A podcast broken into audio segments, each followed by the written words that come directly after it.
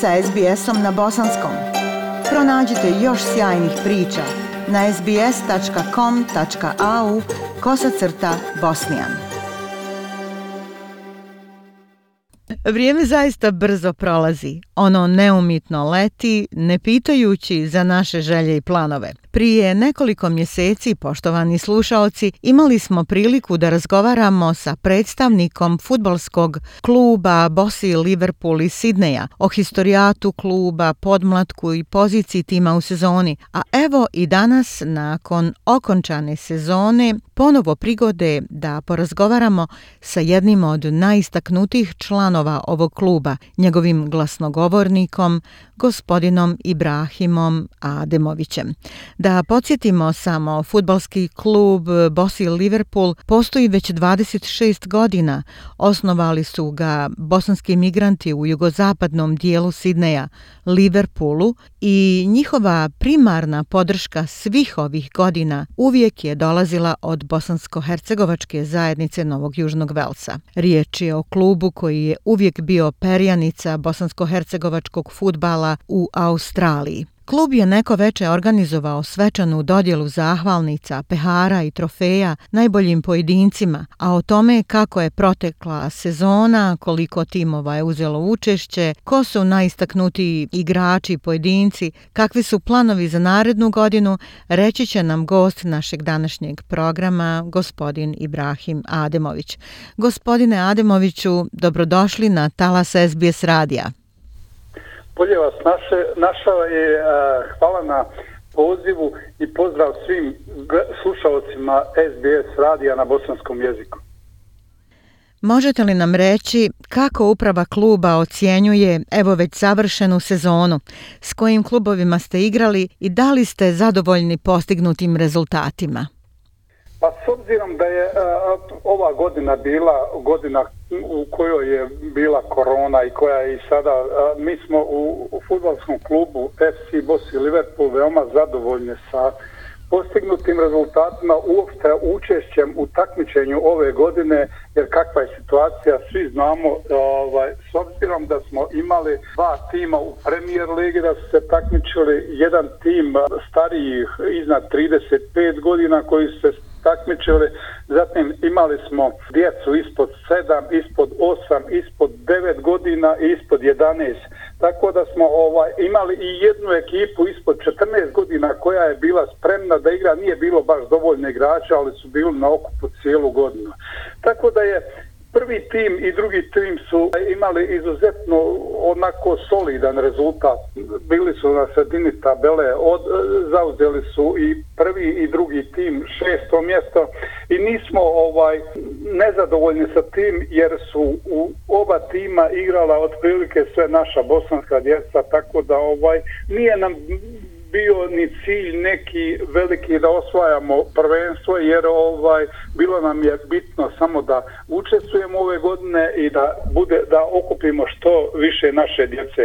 A imali smo izuzetno dobru čast da su nam, na primjer, ispod 9 godina, ispod 11 godina igrali celok, u cijeloj prvenstvu, nisu izgubili malte ni jednu utakmicu. Tako da su to djeca izuzetno dobra naša djeca koja su na okupu uvijek koji se druže i koji su tu sa nama stalno. Zaista fantastično.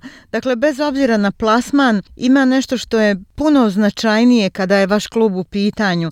Vi okupljate veliki broj djece. Sa podmlatkom Bosi Liverpool nema problema a to je zapravo i razlog postojanja svakog sportskog kluba da se razvija i njeguje zdravi način života i sportski duh i kod djece i kod mladih, kod njih koji će sutra biti nosioci baklje u klubu. Koliko sada imate, gospodine Ademoviću, mladih ekipa u Bosi u Liverpool?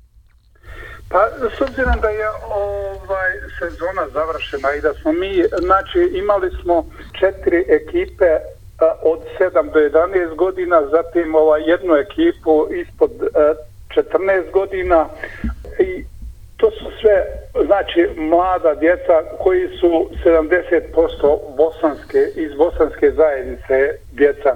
Zatim imamo jedan tim djece ispod e, ovaj u drugom timu koji su igrali u Premier ligi, e, njihov prosjek je 19 godina, tako da su to izuzetno mlada i e, ovaj veoma veoma dobra djeca koja su sa nama, koja su uvijek u... S obzirom da imamo ovaj imali smo u ovoj godine a, odbor koji je stvarno radio za tu djecu, da prikuplja tu djecu. Radili smo na malte ne svaki dan bili smo na terenu, svaki dan smo bili tu da pomognemo to djeci, da radimo. E, imali smo, na primjer, ponedjeljkom, srijedom, četvrtkom e, treninge, e, subotom utakmice, nedeljom utakmice i bilo je stvarno izuzetno puno posla za upravu i ovom prilikom morao bi da se zahvalim predsjedniku Kasimu Salagiću koji je uspio da, da okupi takav jedan odbor koji je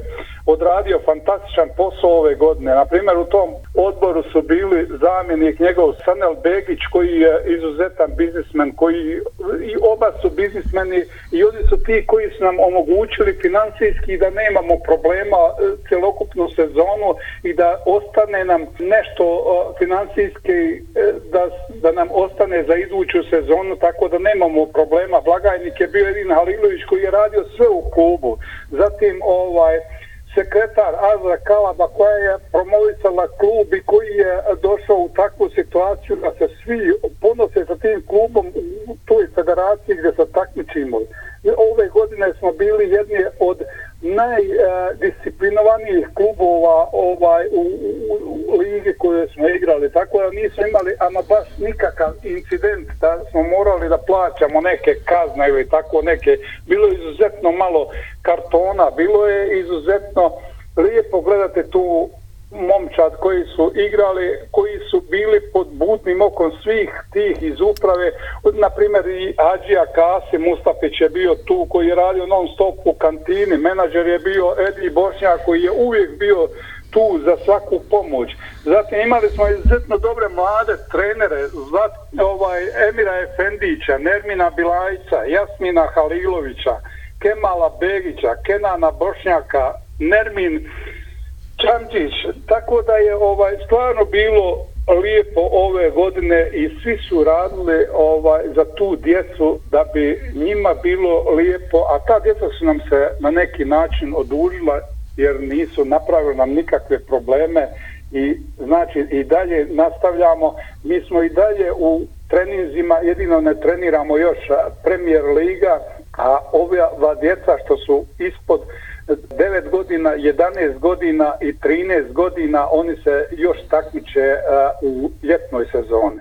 Jako nam je drago da sa takvom upravom kluba i sa tolikim brojem podmlatka i djece, da ste zadovoljni, da ste sretni i vi očigledno ne treba da brinete za budućnost kluba. Nedavno ste imali svečanu ceremoniju dodjele sportskih trofeja i zahvalnica. Možete li nam reći nešto više o tome? Ko su ti zaslužni pojedinci? Pa u svakom slučaju svi su oni e, ovaj zaslužni za, za to mjesto gdje se nalazi FC Bosi u, u, u ovo u vrijeme, u ovom o, da kažemo ovako lošem vremenu e, u kojem je korona nas baš dotjerala u takvu situaciju da i nemamo neki baš neke velike aktivnosti i tako da smo ovaj prije e, mjesec dana mi smo odmah po završetku sezone za djecu ispod 7 8 9 11 i 13 godina podijelili svim sva, svoj toj djeci pehare i medalje a za premijer ligu prvi i drugi tim u srijedu smo 3. novembra organizovali jednu prigodnu večeru i a, podijelili svima zahvalnice kao i svim onim koji su učestvovali u, prošlo, u, u prošloj sezoni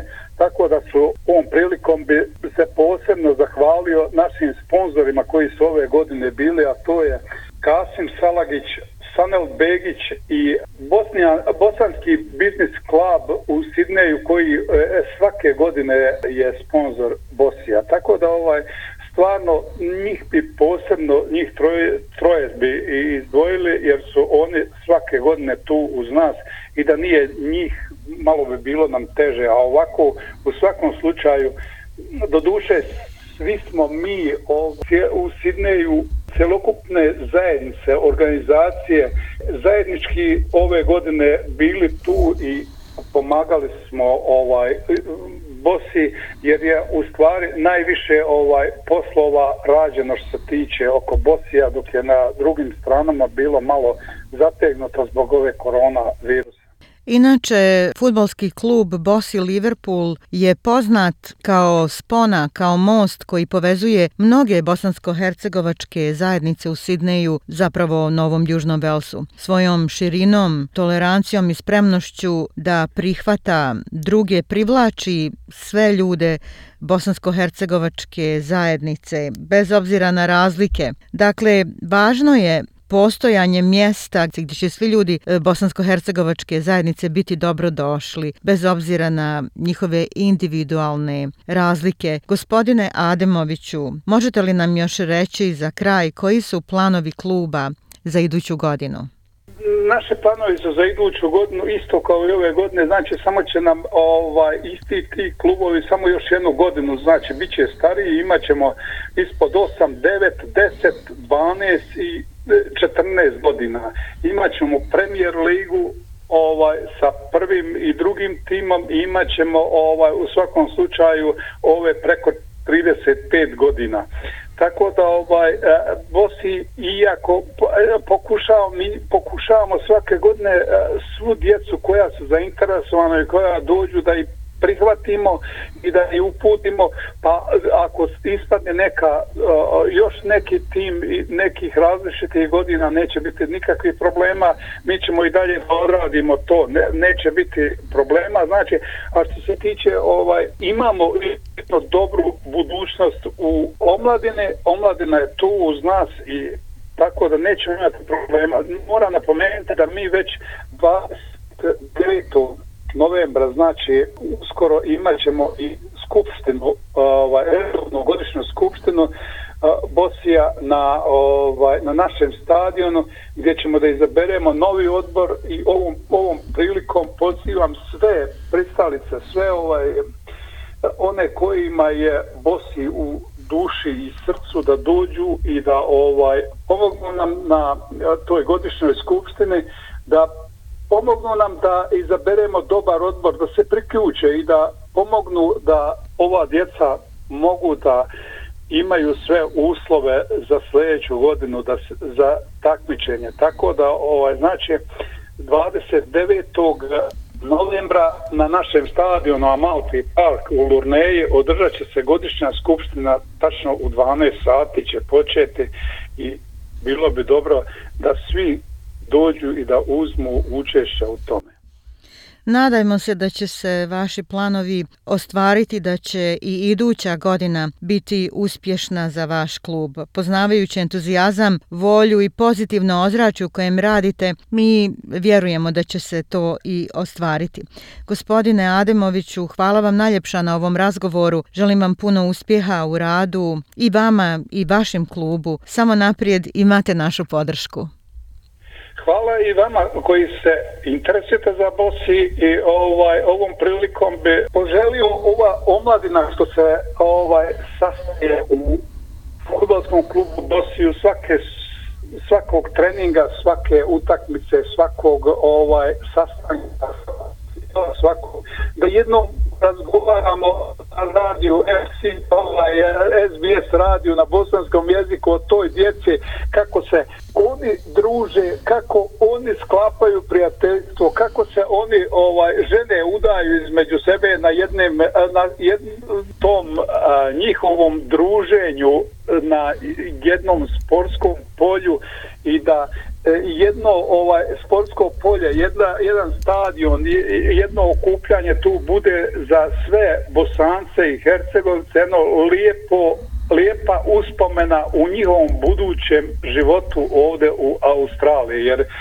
moramo nešto da pravimo za tu djecu, da oni ovaj, imaju, da e, ne zaborave našu Bosnu i Hercegovinu i da se druže ovde što više možemo izuzetno lijepa ideja i svakako da bi takva lijepa priča uvijek bila dobro došla u našem programu. Pa eto, hvala na sugestiji gospodine Ademoviću, imat ćemo to na umu. Hvala vam još jednom na razgovoru i sve najbolje. Hvala i vama i čujemo se e, nekom još prilikom. SBS na bosanskom. Podijelite naše priče preko Facebooka. Želite poslušati još ovakvih priča? Slušajte preko Apple podcasta, Google podcasta, Spotify ili kako god da primate svoje podcastove.